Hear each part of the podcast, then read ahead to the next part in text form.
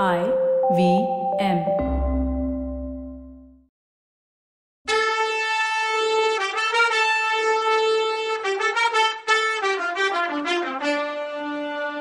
வணக்கங்க நான் கவிதா பேசுறேன்.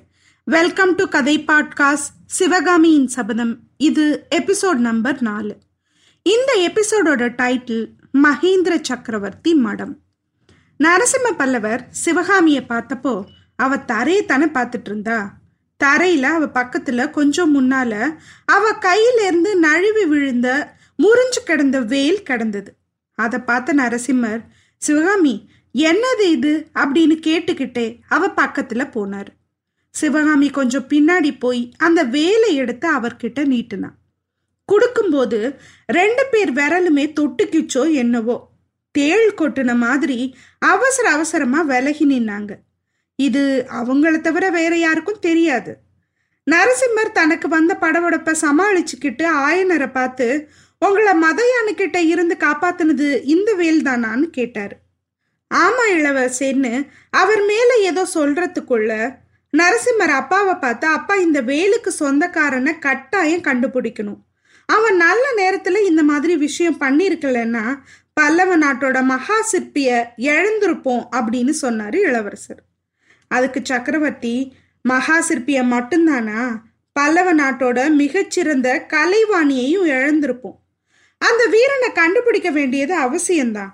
அவங்க இப்ப கிளம்பட்டும். ஏற்கனவே நேரம் ஆயிடுச்சுன்னு சொன்னாரு.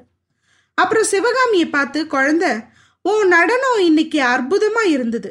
ஆனா முழுசா பார்க்க முடியாம போச்சுன்னாரு. அப்புறம் ஆயனரை பார்த்து ஆயனரே உங்க கூட நிறைய விஷயம் பேச வேண்டி இருக்கு சீக்கிரமா மாமல்லபுரம் வர்றேன். இப்ப ஜாக்கிரதையா போயிட்டு வாங்கன்னு சொன்னாரு. அங்க தான் நிக்கிற வரைக்கும் ஆயனரும் சிவகாமியும் பல்லக்கில் ஏற மாட்டாங்கன்னு நினைச்ச சக்கரவர்த்தி கடகடன் போய் குதிரை மேல தாவி ஏறினார். நரசிம்மவர்மரும் போய் குதிரை மேல ஏறிக்கிட்டார். புறப்படுறதுக்கு முன்னால சக்கரவர்த்தி வீரர்களை ஒருத்தனை கூப்பிட்டு வெளியூர்ல இருந்து புதுசா வந்த பையன் யாரா இருந்தாலும் இன்னைக்கு நைட்டு அவனை புடிச்சு வச்சிருந்து நாளைக்கு அரண்மனைக்கு கூட்டிட்டு வரணும். நகர்ப்புற தலைவனுக்கு இந்த கட்டளையை உடனே தெரியப்படுத்துன்னு சொன்னார். அவங்க அங்கேருந்து கிளம்பினதும் சிவகாமியும் அவங்க அப்பாவும் பல்லக்கில் ஏறி காஞ்சி கோட்டை வாசலை நோக்கி போனாங்க. தெரு ஓரத்தில் சுமைதாங்கி மேலே உட்காந்து பரஞ்சோதி கண்ணை மூடி கால் நாழிக போயிருக்கும். ஏதோ பேச்சு குரல் கேட்டு தூக்கி வாரி போட்டு கண்ணு முழிச்சான். தெருவில் யாரோ பேசிக்கிட்டு போனாங்க. கோயில் யானைக்கு மதம் பிடிச்சா அபசகுணம்னு சொல்லுவாங்களே அப்படின்னா ஒருத்தன். ஆமா நாட்டுக்கு ஏதோ பெரிய விபரீதம் வரப்போகுதுன்னா இன்னொருத்தன். சரி யானைக்கு எப்படி மதம் பிடிச்சுதான் அப்படின்னா ஒருத்தன். யாருக்கு தெரியும்னா இன்னொருத்தன். யாரோ வெளியூர்காரன் ஒருத்தன் யானை மேல வேலை வீசி எரிஞ்சானான் அதனால யானைக்கு மதம் பிடிச்சிட்டுதுன்னு சொல்றாங்கன்னா இவன். ஆயனரும் அவர் மகளும் பழைச்சது மறுஜன்மோன்றாங்களேன்னு சொன்னான் அவன். அப்படித்தான் அரங்கேற்ற நடுவுல நின்னது போதாதுன்னு இது வேறன்னு சொன்னான் இவன். இப்படியே பேசிக்கிட்டு அவங்க ரெண்டு பேரும் போயிட்டாங்க. அதுக்கு மேல அவங்க பேசினது கேட்கல பரஞ்சோதிக்கு அதை கேட்டதும் பக்குன்னு ஆயிடுச்சு. வேலை எரிஞ்சதும் யானைக்கு மதம் பிடிச்சதான்னு சொன்னாங்களே. ஐயோ அப்போ அவனுக்கு ஞாபகம் வந்துச்சு மூட்டை கொண்டு வந்தானே அதை நடுத்தருவிலையில போட்டுட்டு ஓடி வந்துட்டேனே. நாவுக்கரசருக்கும் ஆயன சிற்பிக்கும் நான் கொண்டு வந்த ஓலை அதில் தானே இருக்கு. இன்னும் துணிமணியும் பணமும் இருக்கே அதை ஃபஸ்ட்டு கண்டுபிடிக்கணும். அது போட்ட இடத்துலயே இருக்குமா? திக்கு தசை தெரியாத இந்த நகரத்துல எந்த இடத்துல போட்டேன்னு கண்டுபிடிச்சு எப்படி போறதுன்னு யோசிச்சான். பரஞ்சோதி சுமைதாங்கிலேருந்து இறங்கி தான் வந்த வழி எதுவா இருக்கும்னு ஒரு மாதிரி கெஸ் பண்ணி நடக்க ஆரம்பிச்சான். வீதியில ஜன நடமாட்டம் அவ்வளவா இல்லை.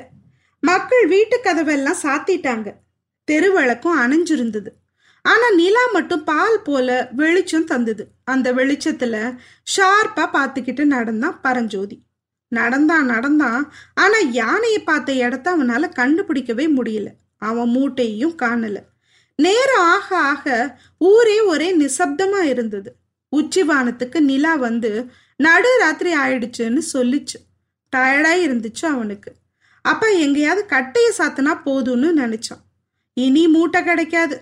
நாவுக்கரசர் மடத்தை விசாரிச்சு போய் சேருவோம்னு நினைச்சான். ஆனா எப்படி போறது? யார கேட்க முடியும்? தெருவில் ஒரு ஈ காக்கா இல்லை. தன்னந்தனியா அந்த நடு ராத்திரியில அலையிறது என்னவோ மாதிரி இருந்துச்சு அவனுக்கு. எப்பா முடியலையே. ராத்திரியெல்லாம் இப்படியே அலைய வேண்டியது தானே? எங்க பார்த்தாலும் ஒரே மாளிகையும் கோபுரமா இருக்கு இந்த ஊர்ல? நான் தங்குறதுக்கு ஒரு இடம் கூட இல்லையேன்னு தோணுச்சு. ஏதோ பேச்சு சத்தம் கேக்குதே நல்ல வேலை யாரோ வர்றாங்க போல இருக்கு. அவங்கள விசாரிச்சு பார்க்கலான்னு நினைச்சான். தெரு முக்கில் ரெண்டு பேர் பேசிக்கிட்டு வந்தாங்க. அவங்கள பார்த்தா காவக்காரங்க மாதிரி தெரிஞ்சுது. பரஞ்சோதியை பார்த்ததும் நின்னாங்க. யாரு பணி நடுராத்திரியில எங்க போறேன்னு கேட்டாங்க. ஐயா நான் வெளியூர் அப்படின்னு அவன் சொல்ல வர்றதுக்குள்ள வெளியூர்னா எந்த ஊர்னு கேட்டாங்க. சோழ நாடு செங்காட்டங்குடி கிராமம். இன்னைக்கு சாயந்தரம் தான் காஞ்சிக்கு வந்தேன்னா பரஞ்சோதி. அப்படியா? இங்க எதுக்கு வந்தேன்னு கேட்டாங்க. நாவுக்கரசர் மடத்துல தமிழ் படிக்க வந்தேன்னா. அப்படின்னா நடுராத்திரியில தெருவில் ஏன் அலையிறன்னு கேட்டாங்க. மடம் இருக்க இடம் தெரியல சாயந்தரத்துல இருந்து தேடிட்டு இருக்கேன்னு சொன்னான். அதை கேட்ட அந்த காவக்காரங்க ரெண்டு பேரும் சிரிச்சாங்க. சிரிப்புல ஒரு நக்கல் இருந்துச்சு. நாவுக்கரசர் மடத்துக்கு நீ கட்டாயம் போகணுமான்னு கேட்டான் அதுல ஒருத்தன். ஆமாங்கன்னா பரஞ்சோதி. நாங்க அந்த பக்கம்தான் போறோம். நீ வந்தா கூட்டிட்டு போறோம்னு சொன்னாங்க. பரஞ்சோதி அவங்களுக்கு ஒரு கும்பிடு போட்டுட்டு ரொம்ப நன்றிங்கன்னு சொல்லிட்டு பின்னாடியே போனான். கொஞ்ச நேரத்துல அவங்க உயரமான காம்பவுண்ட் வால் உள்ள ஒரு கட்டிடத்தோட வாசலுக்கு வந்து நின்னாங்க. இதுதான் மடமான்னு கேட்டான் பரஞ்சோதி. ஆமா பார்த்தா இது மடமா தெரியலையான்னு கேட்டாங்க. நிஜமாவே அது மடம் மாதிரி தெரியல. பக்கத்துல கோயில் எதையும் காணல. பெரிய காம்பவுண்ட் வாலும் கதவுல இருந்த பெரிய பூட்டும் அவனுக்கு இனம் புரியாத சந்தேகத்தை உண்டு பண்ணுச்சு. அவனை கூட்டிட்டு போனவங்கள ஒருத்தன் வாச கதவு கிட்ட நின்று ஏதோ சொன்னான். உடனே பூட்டு திறந்து கதவு திறந்து வா தம்பின்னு சொன்னாங்க. பரஞ்சோதி வாசப்படியை தாண்டி உள்ள போனான். ரெண்டு பக்கமும் உயரமா செவுரு இருக்க பாதை ரொம்ப குறுகலா இருந்துச்சு. ஒரு இடத்துல நின்று அங்க ஒரு ரூமோட கதவு திறந்துச்சு. தம்பி இங்க படுத்துரு. மடத்துல எல்லாரும் தூங்குறாங்க. பொழுது விடிஞ்சு பார்த்துக்கலான்னு சொன்னான் அந்த காவக்காரன். பரஞ்சோதி இருட்டா இருந்த ரூமுக்குள்ள எட்டி பார்த்தான். கொஞ்சம் வைக்கலும் ஒரு கோரப்பாயும் கடந்துச்சு. ஒரு மூலையில சட்டியில தண்ணி வச்சிருந்தாங்க. திரும்பி தன்னோட வந்த காவக்காரங்களை பார்த்து இது மடந்தானான்னு கேட்டான். ஆமா தம்பி அதுல என்ன சந்தேகம்னா அந்த காவக்காரன். இங்க இருக்க இஷ்டம் இல்லைன்னா வெளியில போயிடுன்னு சொன்னா இன்னொரு காவக்காரன். பரஞ்சோதிக்கு இருந்த டயர்ட்ல எப்படியாவது ராத்திரி படுத்து தூங்க இடம் கிடைச்சா போதும்னு இருந்துச்சு.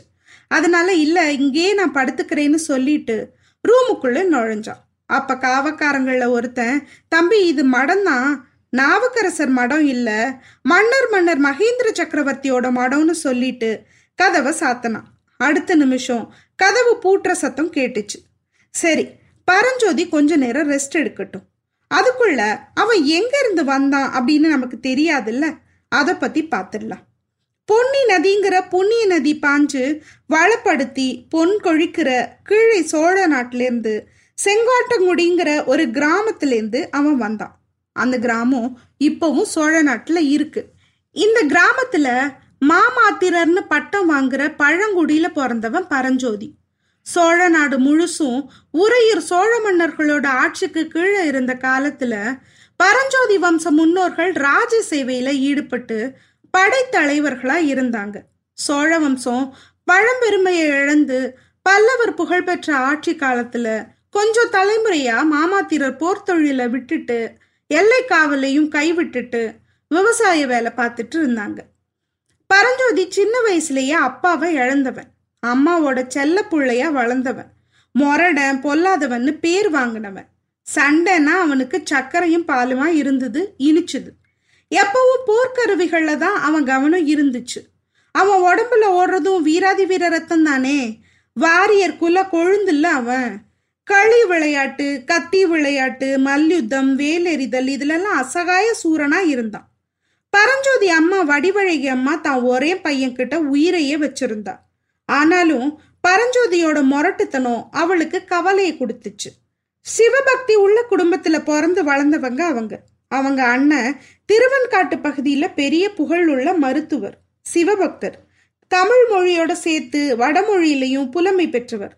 நல்ல திறமை உள்ள மருத்துவர் வேற. அவரோட மூத்த பொண்ணுக்கு உமையாள்னு பேரு. அழகுலையும் குணத்திலையும் அவ ஈடு இணை இல்லாத அழகி சிவபக்தி. படிப்புலையும் புலி. இந்த உமையாளை தன் பையனுக்கு கல்யாணம் பண்ணி வைக்கணும்னு பரஞ்சோதி அம்மாவுக்கு ரொம்ப ஆசை. ஆனா நடக்குமான்னு சந்தேகம்தான் அந்த கவலையில இருந்தாங்க அவங்க. பலவித திறமையும் புகழ்பெற்ற மருத்துவராகவும் இருக்க அவங்க அண்ணன் இந்த மொரட்ட பிள்ளைக்கு தன் செல்ல பொண்ணை கல்யாணம் பண்ணி கொடுப்பாரான்னு யோசிச்சுட்டு இருந்தாங்க. பரஞ்சோதிய படிப்புல வல்லவனா ஆக்கணும்னு அவங்க அம்மா பிரம்ம எத்தனை பண்ணாங்க. அந்த காலத்துல படிப்பு சொல்லி கொடுக்குற வாத்தியார அண்ணாவின்னு சொல்லுவாங்க. அண்ணாவிங்க எல்லாரும் பரஞ்சோதி விஷயத்துல தோத்து போயிட்டாங்க. அவங்கள ஒருத்தர் கூட கொஞ்சம் சிரத்தை எடுத்து ட்ரை பண்ணல இவன் விஷயத்துல. கொஞ்ச நாள்லயே வந்து அம்மா உங்க பையன் ரொம்ப புத்திசாலி ஏக சந்தக்கிராகி அதாவது டக்குன்னு புரிஞ்சுக்கிறவன் ஒரு தடவை கேட்டா போதும் எதையும் கிராஸ் பண்ணிடுவான். ஆனா அந்த ஒரு தடவை அவனை கேட்க வைக்கிறதுக்குள்ள எங்க பிராணம் போயிடுது? சக்தி இல்ல முடியலன்னு சொல்லிட்டாங்க. இன்னும் சில பேர் அவனை அடிச்சு சொல்லி கொடுக்க பார்த்தாங்க.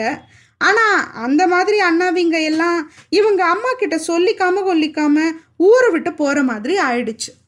இதனால எல்லாம் பரஞ்சோதி அம்மா புள்ள இப்படி படிக்காம இருக்கானே அப்படின்னு கவலை ஆயிட்டாங்க ஒரு வருஷம் பொங்கல் பண்டிகைக்காக பரஞ்சோதியும் அவங்க அம்மாவும் திருவெண்காட்டுக்கு போயிருந்தாங்க. அங்கதான் பரஞ்சோதி உமையால பார்த்தான். உமையாளோட கல்யாண பேச்சுவார்த்தை நடக்கிறது அவன் காதுல விழுந்துச்சு.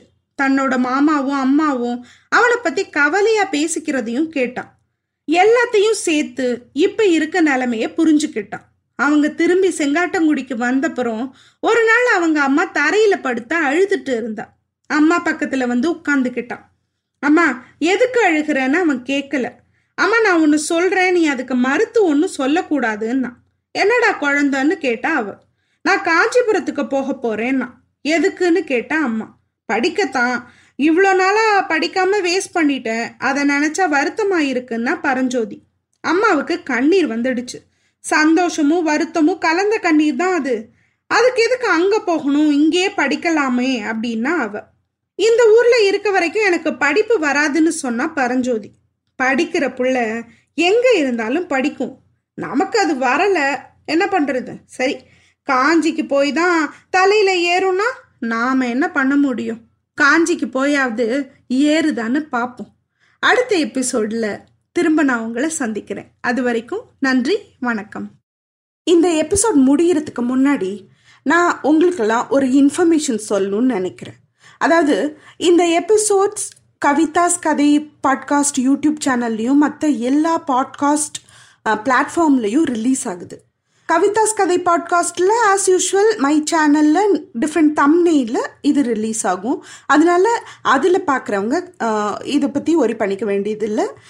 ஆனால் பாட்காஸ்டில் ரிலீஸ் ஆகும்போது இப்போ கொஞ்சம் episodes very few episodes Ponniyin Selvan டைட்டில்லே release ஆகும். அதுக்கப்புறம் கொஞ்ச நாளைக்கு அப்புறம் நான் ஒரு அனௌன்ஸ்மெண்ட் கொடுக்குறேன். இல்லை நீங்களாவே கொஞ்ச நாளைக்கு அப்புறம் நீங்கள் தேடி சிவகாமியின் சபதத்தை தேடி நீங்கள் அதை சூஸ் பண்ணி கேட்க வேண்டி இருக்கும் ஒரு அஞ்சாறு எபிசோட்க்கு அப்புறம் டிஃப்ரெண்ட் டைட்டிலில் சிவகாமியின் சபதம் டைட்டில்லையே ரிலீஸ் ஆகும். அதை நீங்கள் சப்ஸ்கிரைபோ இல்லை நோட் பண்ணியோ வைக்க வேண்டி இருக்கும் பாட்காஸ்ட்டில் என்ன பண்ணுவீங்களோ அதை பண்ணி வச்சுக்க வேண்டி இருக்கும் அப்போ உங்களுக்கு அது கேட்குறதுக்கு வரிசையாக எபிசோட்ஸ் இருந்து ஈஸியாக இருக்கும். எப்பவும் போல எபிசோட்ஸ் வாரத்துக்கு மூணு தடவை கண்டினியூவஸாக ரிலீஸ் ஆகிட்டே இருக்கும். அதனால நீங்கள் அதை தேடி சிவகாமியின் சபதம் டைட்டிலில் தேடி ஒன் ஆர் டூ எபிசோட்ஸ்க்கு அப்புறம் அதை நோட் பண்ணி வச்சுக்கோங்க. பொன்னியின் செல்வன் டிஃப்ரெண்ட் டைட்டிலில் இருக்கும். சிவகாமியின் சபதம் டிஃப்ரெண்ட் டைட்டிலில் இருக்கும் எப்பவுமே. ஆனால் இப்போதைக்கு ஒரு ரெண்டு மூணு எபிசோடுக்கு மட்டும் ஈஸியாக இருக்கிறதுக்காக பொன்னியின் செல்வன் டைட்டிலில் இது ரிலீஸ் ஆக போகுது. ஸோ நீங்கள் அதை கண்டினியூ பண்ணுங்கள் தேங்க்யூ